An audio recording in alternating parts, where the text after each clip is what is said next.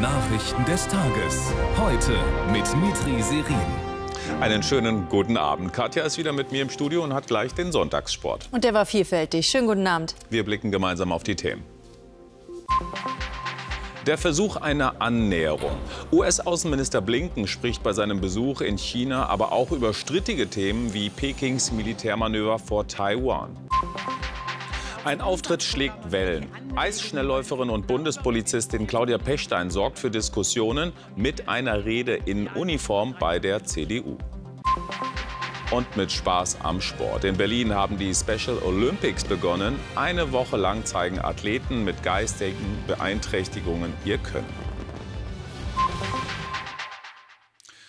Das Verhältnis zwischen den Supermächten USA und China kühlte sich zuletzt immer weiter ab. Darum richten sich die Blicke jetzt nach Peking, wo US-Außenminister Blinken heute einen im Februar abgesagten Besuch nachholt. Belastet wird das Verhältnis ja durch mehrere Themen, etwa den Umgang Pekings mit Taiwan oder der Haltung Chinas zum russischen Angriffskrieg in der Ukraine. Und dann war da noch die Ballonaffäre. Die USA warfen den Chinesen im Februar Spionage vor und schossen einen angeblichen Wetterballon ab. Über diesen schwierigen Besuch jetzt Elisabeth Schmidt. Der chinesische Außenminister kommt dem amerikanischen ein paar Schritte entgegen, begrüßt ihn an der Tür des Gästehauses, nicht wie sonst üblich im Inneren der Villa. Die Gespräche danach, sie suchen nach einem Minimalkonsens. Vor seinem Abflug formulierte Blinken diesen so. Es geht darum, eine offene, klare Kommunikation zwischen unseren beiden Ländern zu etablieren, damit wir mögliche Missverständnisse und Fehlkommunikationen vermeiden. Gemeint vor allem der Konflikt im Indo-Pazifik. In der Taiwan-Straße kamen sich in den vergangenen Wochen chinesische und amerikanische Kampfjets und Militärschiffe gefährlich nahe. China fühlt sich eingeengt, militärisch und wirtschaftlich.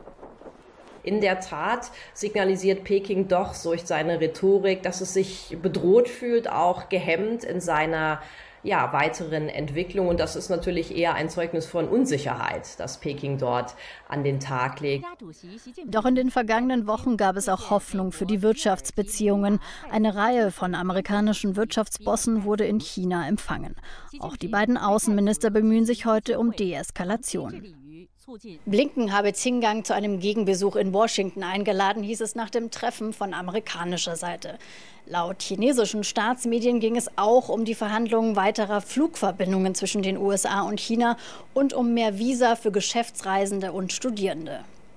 Kleine Schritte in einem festgefahrenen Konflikt. Allein dass die USA und China wieder an einem gemeinsamen Tisch sitzen, ist ein kleiner Erfolg. Die CDU diskutierte an diesem Wochenende über ein neues Grundsatzprogramm. Dabei ging es auch um die Frage, wie man sich von der AfD abgrenzt. Ein umstrittener Auftritt von Eisschnellläuferin Claudia Pechstein in Uniform schlägt jetzt hohe Wellen und verleiht der Diskussion neuen Auftrieb. Frank Buchwald. CDU-Konvent am Wochenende in Berlin, mittendrin eine Frau in Uniform, Claudia Pechstein, 51, fünffache Olympiasiegerin, Bundespolizistin. Pechstein spricht viel über Sportpolitik, dann aber fallen auch Sätze wie dieser. Allein die öffentlichen rechtlichen Verkehrsmittel zu nutzen zu können, ohne ängstliche Blicke nach links und rechts werfen zu müssen, gehört zum Beispiel äh, gehört zu den Alltagsproblemen, die viele, besonders ältere Menschen und auch Frauen belasten. Zögernder Beifall für viele auch in der CDU klingt das nach Populismus, für manche gar nach AfD. Der Parteichef aber stärkt Pechstein den Rücken.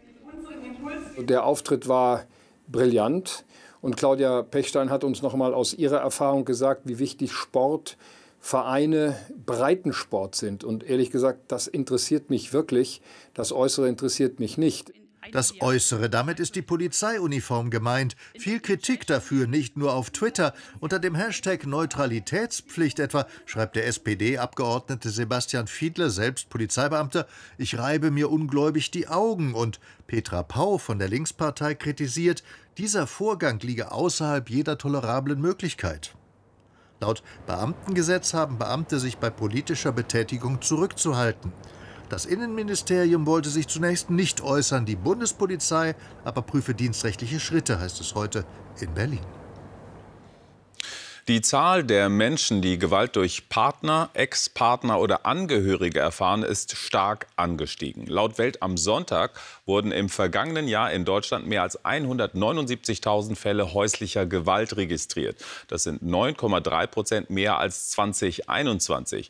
Zwei Drittel der Opfer seien Frauen.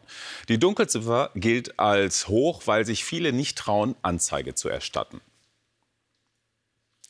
Die Schweizer haben in einer Volksabstimmung für ein Gesetz gestimmt, das ihr Land bis 2050 klimaneutral machen soll.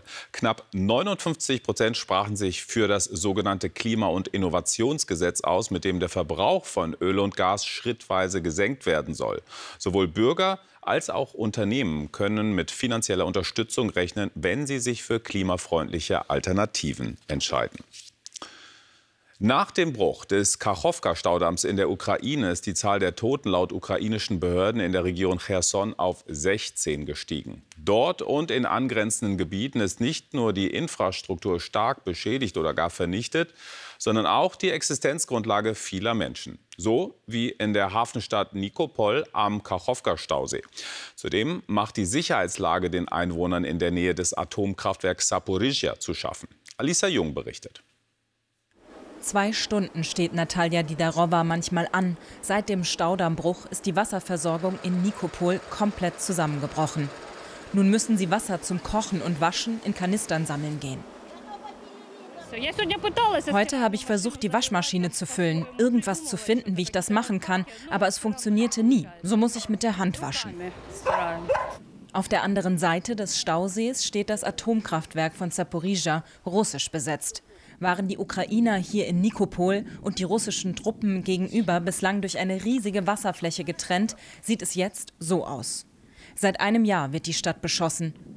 Über 30 Grad und fast kein Wasser mehr zwischen Nikopol und dem Atomkraftwerk. Hier riecht es nach modrigem, abgestandenen Wasser. Es ist unglaublich heiß. Und zusätzlich zu der Sorge vor Beschuss, der Sorge vor einer nuklearen Katastrophe, haben die Menschen hier in Nikopol gar kein Trinkwasser mehr. Der Chef der Internationalen Atomenergiebehörde besuchte das AKW am Donnerstag und gab für den Moment Entwarnung. Die Kühlung des AKWs sei zunächst nicht in Gefahr. Trotzdem macht sich Natalia Didarova große Sorgen um die Zukunft ihrer Heimat. Ich habe auch Angst, dass die, die dort sitzen, diese ungebetenen Gäste zu Fuß hierhin kommen werden. Nicht weit von hier kämpft die Ukraine heftig um die Rückeroberung der besetzten Gebiete. Der Beschuss, das AKW, die Wasserversorgung. Zumindest dafür versucht die Stadt eine Lösung zu finden. Solange sind sie auf ihre Feuerwehr angewiesen. So, jetzt zu einem besonderen Event. Katja, in Berlin wurden gestern die Special Olympics World Games eröffnet. Genau, und es war ein lauter und in vielerlei Hinsicht bunter Abend im Olympiastadion. Rund 7000 Athletinnen und Athleten mit geistiger Beeinträchtigung aus 190 Ländern werden in den nächsten sieben Tagen das Hauptstadtleben bereichern. Die erste Goldmedaille bei diesen Special Olympics verdienten sich alle Athleten der Eröffnungsfeier durch ihre grenzenlose Freude und Begeisterung beim Einzug der teilnehmenden Nationen. Mit ihrem riesigen Enthusiasmus steckten sie auch die 50.000 Zuschauer im Stadion an, sodass die Eröffnungsfeier zu einer bunten Party wurde. Die Athleten mit geistiger Behinderung präsentierten sich mit rührender Offenheit. So auch ein syrischer Sportler, der Tim Shriver, den Vorsitzenden der Special Olympics Bewegung, mitten in seiner Rede umarmte. Dafür gab es nicht etwa einen Verweis, sondern großen Beifall beim Sportfest der Special Olympics Familie.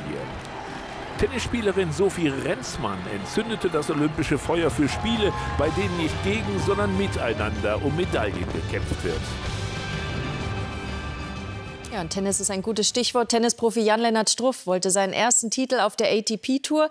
Doch der US-Amerikaner Francis Tiafoe hatte beim Turnier in Stuttgart dann doch andere Pläne. Den ersten Satz gewann Struff noch mit 6 zu 4 und dann wurde es packend, denn Tiafoe gewann den nächsten und auch den entscheidenden dritten Satz hauchdünn im Tiebreak. Aber trotz der Niederlage ist Struff jetzt bester Deutscher in der Weltrangliste auf Platz 21. Zehnkämpfer Niklas Kaul hat das Mehrkampfmeeting in Ratingen gewonnen und als zweiter deutscher Zehnkämpfer nach Leo Neugebauer die Olympianorm für die Spiele in Paris im kommenden Jahr geschafft. Dafür musste er sich im abschließenden 1500 Meter Lauf aber ordentlich strecken. Mit Erfolg. Kaul übernahm 500 Meter vor dem Ziel die Führung, lief Meetingrekord und holte 8.484 Punkte, 24 mehr als für Olympia erforderlich. Ja, und heute wurde die erste Runde im DFB-Pokal ausgelost. Und wie so oft gibt es einige interessante Begegnungen. So spielt der Rekordmeister Bayern München zunächst bei Drittliga-Aufsteiger Preußen Münster. Pokalsieger RB Leipzig ist bei Zweitliga-Aufsteiger Wien Wiesbaden zu Gast. Regionalligist Lok Leipzig empfängt Eintracht Frankfurt und Oberligist, wir haben es gesehen, SV Oberachern, Bundesligist SC Freiburg. Die Spiele dann am 12. August und alle Ansetzungen sehen Sie in der Heute-App oder auf heute.de. Nette Partie Niederanstehen. Ja, Dankeschön, Katja. Wir haben noch die Wetteraussichten. Morgen gibt es viel Sonne von der Nordsee bis zum Thüringer Wald und im Südwesten, aber auch einige Schauer und Gewitter. Dabei äh, ist es äh, 26 bis 32 Grad warm, an den Küsten etwas kühler. Ab 21.45 Uhr das Heute-Journal mit Dunja Hayali. Schönen Dank fürs Interesse, schönen Abend und jetzt schön dranbleiben bei Berlin direkt mit Theo Koll.